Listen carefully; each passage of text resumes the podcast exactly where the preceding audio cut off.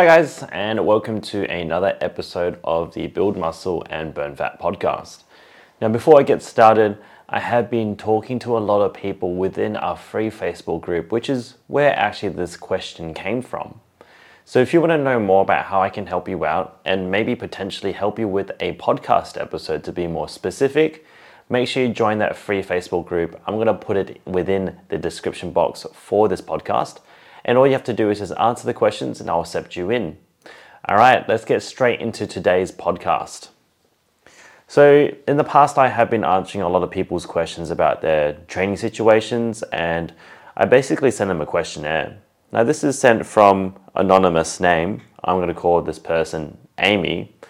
Amy was telling me about how she has not been able to see a lot of progress through her current bulk stage.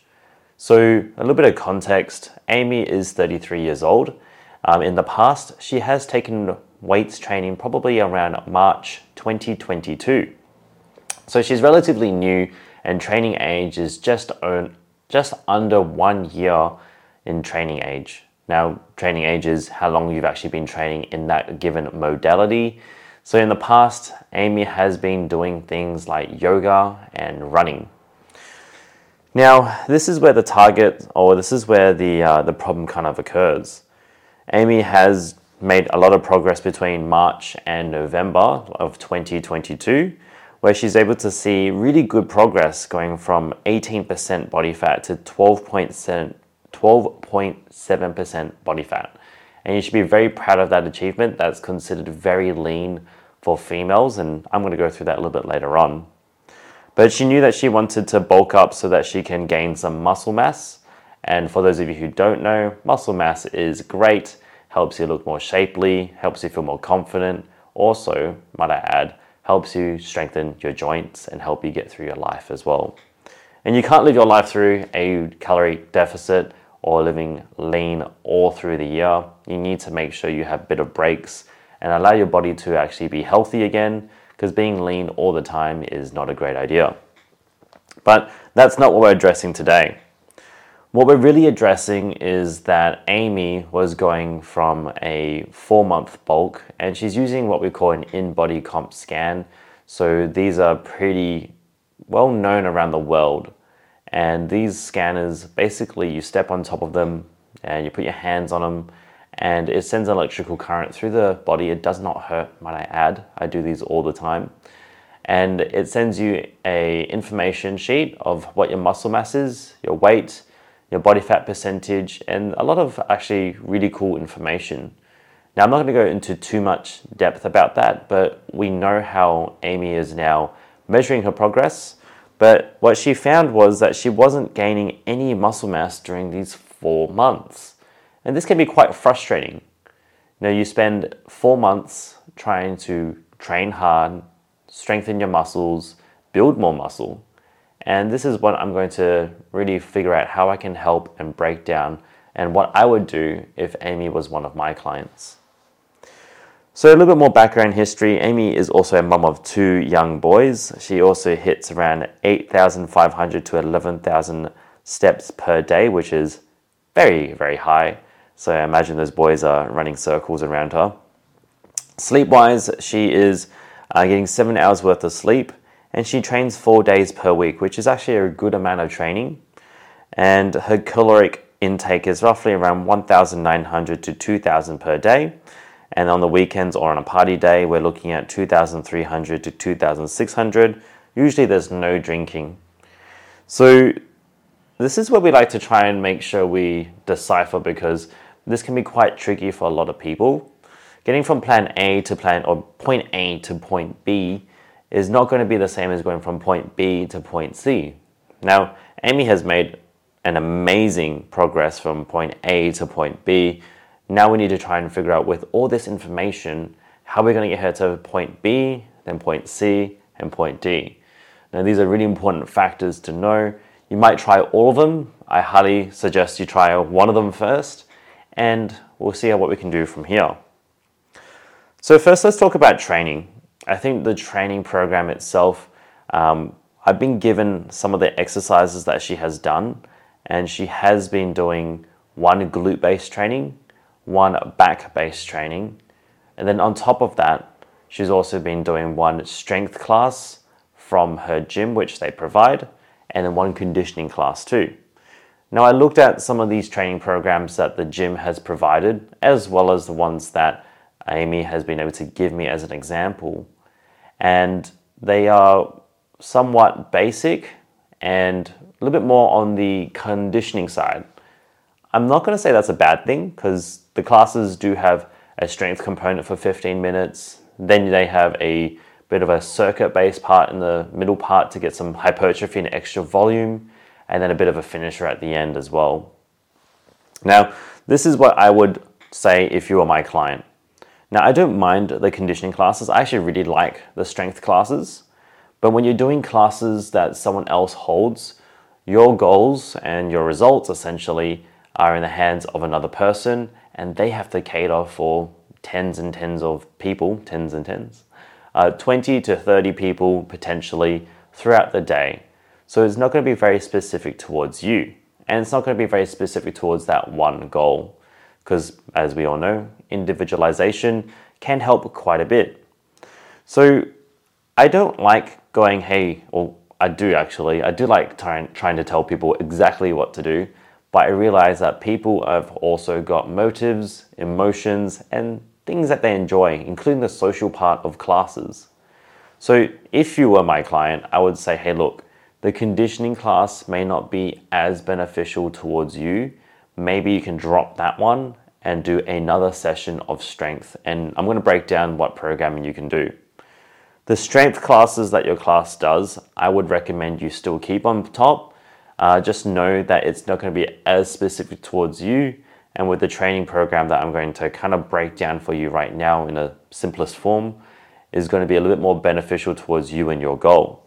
Because your goal is to be able to build that hourglass shape. So what we're looking at is, you know, a bit of a cut in and through the waist, hips a little bit stronger, so we're targeting glutes, and the lats can help you with that, and getting that illusion through the shoulders as well, which is what I'm going to address now.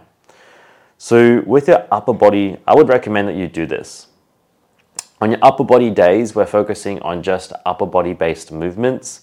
So, I do recommend some exercises later on. And then your secondary exercise, you're going to be doing some lower based movements.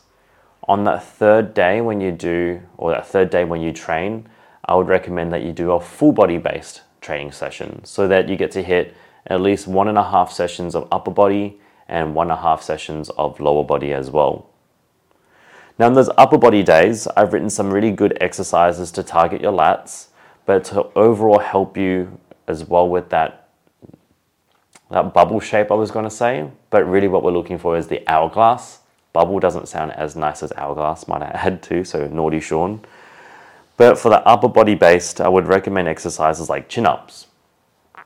Now, if you can't do chin ups just yet, try using a band and having complete control all the way through so you don't want to be bouncing up and down. Now, if you can't do this, then lat pull downs will will be sufficient or even inverted rows until you build that strength. And I'll go through why I've chosen these exercises in the secondary part. The second exercise I'd highly recommend is some kneeling lat pull downs. Then we've got some dumbbell rows and straight arm pull downs. These are just great exercises to really target those lower lats and help you get that cut in shape around your hips. And with these exercises, I'd recommend that you do them on both the upper day as well as the full body day. Now, there are some exercises that I still recommend that I haven't just listed yet, and maybe you're not doing them. And this would also be the lateral raises. And if you haven't done these lateral raises before, I recommend that you hold the top for about one to two seconds, really getting that isometric squeeze and mind muscle connection, which I'll touch on a little bit later on. Um, but when you can get nice shoulders, and I'm not talking like boulders here, we're just talking about building some roundness to your shoulder. This will help you get that illusion of the bottleneck that we're looking at. Oh, not the bottleneck, the hourglass, sorry.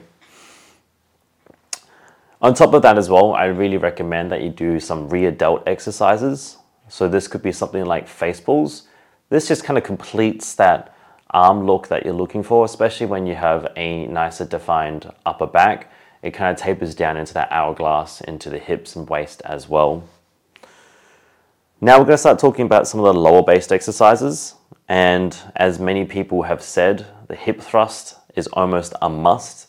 I would recommend that you get to do hip thrusts at least twice per week.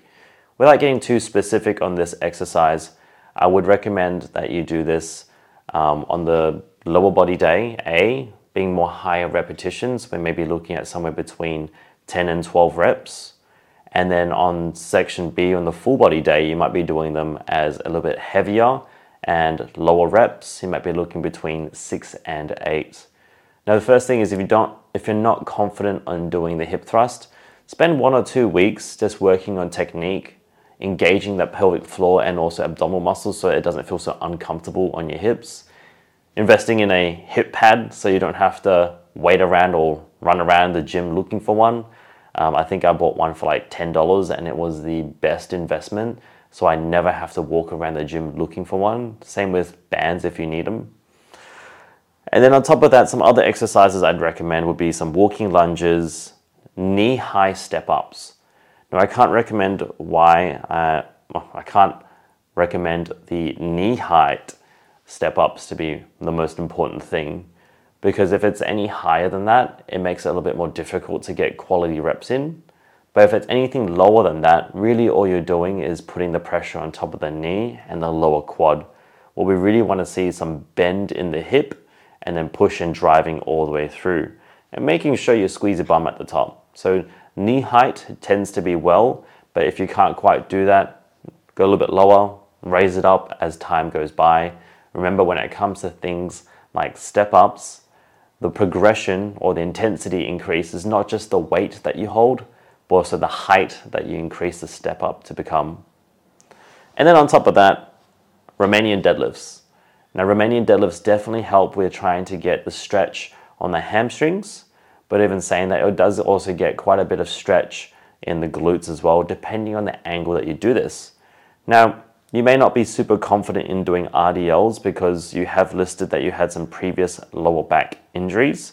So you can replace the RDLs with something else. And this includes exercises like the lying hamstring curl, where it's always on constant tension, just making sure you don't go past, I'm trying to do my degrees in my head right now, past the top position and all the way down where it's touching your bum. That point there, you're not getting much contraction. You probably want to go four to five centimeters just before that. Squeeze it for one to two seconds and feel if you can get the hamstrings firing up. If you can't, add on more weight and just play around with it. And like I tell with a lot of people, you can't really hurt yourself unless you've done something silly, like going from five kilos all the way up to 25 kilos. That would actually throw you off. But if you're just making 10, 10% increases with your weights, you'll be okay. Now, like I said, the full body exercises, I would recommend that you do exercises like the chin ups and the hip thrusts, and then you kind of play around with some of the exercises that you feel have been benefiting you, including the lat pull downs, the step ups, and the lunges. You can repeat those. You're just going to decrease the reps as you would have done compared to the first time you've done it in the week. So, for example, if you did walking lunges on a upper on a lower body day, you might be doing somewhere between 12 and 15 reps per leg. But then if you're doing them again on a lower body day, or sorry, on the full body day, you'll be decreasing the reps, maybe between six and eight per leg, and potentially increasing the weight so that you can get stronger in that movement. Repetitions are a pretty good tool for at least six weeks on most programs, so you can actually get better at them but the only thing is, it does get boring. So I go four to six weeks. Every four weeks, I like to see some sort of change. If it's not in the exercise, at least with the tempo, with the rep scheme, with the rest periods as well. So that's kind of one part of it, and I already went through that quite in depth. But if you do get stuck, just don't be afraid to message me or join the Facebook group as well if you haven't already. If you're listening to this podcast and you're not in that Facebook group, all I can say is make sure you're in there now. Now, these are quick tips that you can do within the training. Like I said, you could just keep the program that you're doing and you can implement these things within training. So, this is section number two. So, within section number two, I have four or five. I have four or five points that you can use. And I'll probably need to make podcasts on these in depth, but I think this will help you out quite a bit. The first one is the mind muscle connection. Now, if you don't know what the mind muscle connection is, it's what Arnold Schwarzenegger said when he first came to America and he was talking about how he could feel his muscles working within each of the reps that he was doing. So you're connecting your mind and your muscle. That's such a shit explanation, but it is. With each movement, you want to be able to feel the actual muscle moving. So, for example, if you're doing a bicep curl, it's very easy to go from point A to point B. You know, straighten your arm, bring it up to your shoulder, but are you actually feeling the bicep work throughout the motions? This is what we want to do with most of your exercises the mind muscle connection when you're doing your hip thrusts, when you're doing your lunges, when you're doing things like lat pull downs, lateral raises as well. Especially when it comes to exercises like lateral raises, you're not going to see a lot of weight increase because it's just how some movements work compared to like a squat where you could potentially increase you know, a dramatic amount from up to 10 or 15 kilos or that's about 20 to 30 pounds, I think, um, in a cross of maybe six to seven months. But a lateral raise, you'd probably only be able to lift the two or three kilos, and then you'd be really lucky to go four or five kilos, and anything heavier is probably going to throw you off quite a bit. So that's why we use mind muscle connections to make sure that you can kind of activate those muscles more effectively, but don't use this as a reason to not lift a little bit heavier in some movements as well. So you're going to find that sweet balance, which is bringing up to point number two of within training the intensity. How heavy are you actually living? how heavy are you actually lifting? So when I tell people how to train, I do use the reps in reserve, and this is making sure that you lift quite intense, up to two reps left within the tank. Now, a lot of people get really confused about this, so I'll make another video about this another time. But the best way to really describe this is making sure that you're lifting as heavy as possible with good technique without hurting yourself. So once you have done this, then you know that's your working weight. So if you're doing exercises of 8 to 10 reps, make sure you're within the rep scheme as well. You want to make sure that you first fall within 8 to 10 reps and then ask yourself, can I go heavier than that with good technique without hurting myself? And if it's yes, good, increase the weight. If it's no, you're potentially already at the heaviest that you can do for that training block and that exercise too. Now, rep ranges, as I mentioned before, this could be another whole podcast episode by itself, and I need to kind of speed this up. You want to go somewhere between 8 to 30 reps. Anything lower than 8 reps, yes, it does build muscle. There's scientific proof to show that reps between 1 and 30 all benefit you to be able to build muscle. And I'm not going to favor one more than the other, but I find that, uh, and the literature also says that if you're doing anything between one rep to seven reps, it requires a lot more skill to be able to withstand the weight that you're actually lifting. So I like to go between 8 and 30. Obviously, the weights are going